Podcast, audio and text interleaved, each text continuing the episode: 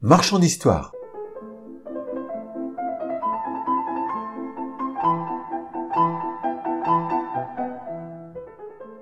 Bonjour, bienvenue chez le Marchand d'histoire.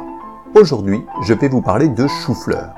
J'espère que vous appréciez ce légume à sa juste valeur. Pour Nicolas, cela devient une véritable obsession. Tiens, du chou-fleur pour ce soir. Mais quelle bonne idée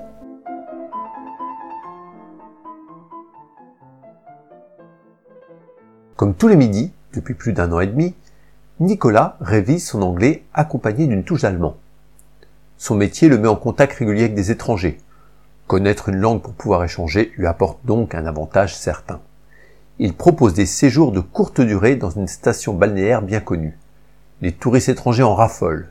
Beaucoup parlent au minimum l'anglais et, comme les Allemands sont en majorité, la touche dont je vous parlais lui est parfois bien utile. Pour ses cours, il utilise une application Mosalingua, qui permet de développer son vocabulaire. Nicolas bascule la volonté de l'allemand à l'anglais ou inversement.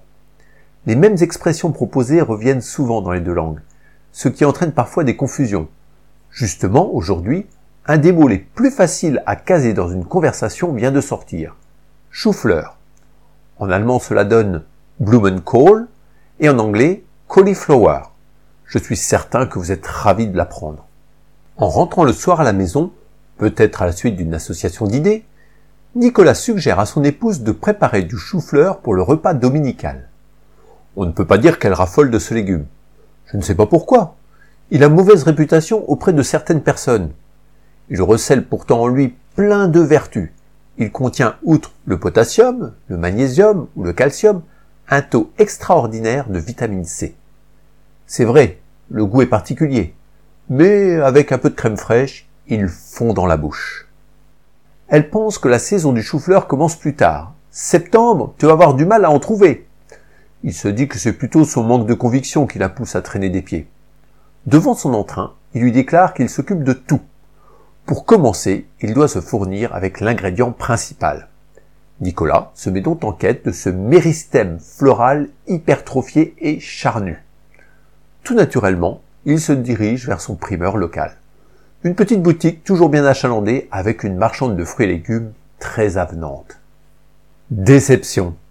Elle pense qu'elle en aura seulement à partir de la semaine prochaine. Tant pis pour elle et le petit commerce. Il fonce vers le supermarché pour trouver son bonheur. Il y a bien un grand bac avec une étiquette qui indique la présence probable de chou-fleur, mais seules quelques feuilles traînent dans le fond. Un employé lui explique que la saison ne commence vraiment que dans 15 jours. Ils ont eu cependant un arrivage le matin même, mais peu fourni. Tout est parti rapidement. Son ambition de cuisiner ce chou-fleur fond plus vite qu'une glace dans la bouche d'un dragon. Il a du mal à s'avouer vaincu. Il y a un hypermarché à 25 km de là. Il ne sera pas dit qu'il baisse les bras aussi facilement. Il y va. Le rayon primeur est immense, on y trouve de tout, de la rhubarbe aux noix de coco, en passant par les patates douces. Il a beau parcourir les allées dans tous les sens, il doit se rendre à l'évidence. Aucun chou-fleur à l'horizon. Il se met à douter. Il ne va pas faire 50 km de plus pour rejoindre le super hypermarché de la préfecture de région.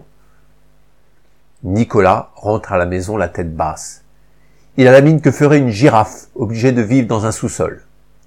Son épouse jubile, bien qu'elle affirme le contraire. Elle lui promet que, dès la semaine prochaine, elle cuisinera pour lui ce précieux légume. À ce moment, un beeper retentit. Nicolas est pompier volontaire depuis plus de dix ans, un soldat du feu qui se porte toujours prêt pour toutes sortes d'interventions.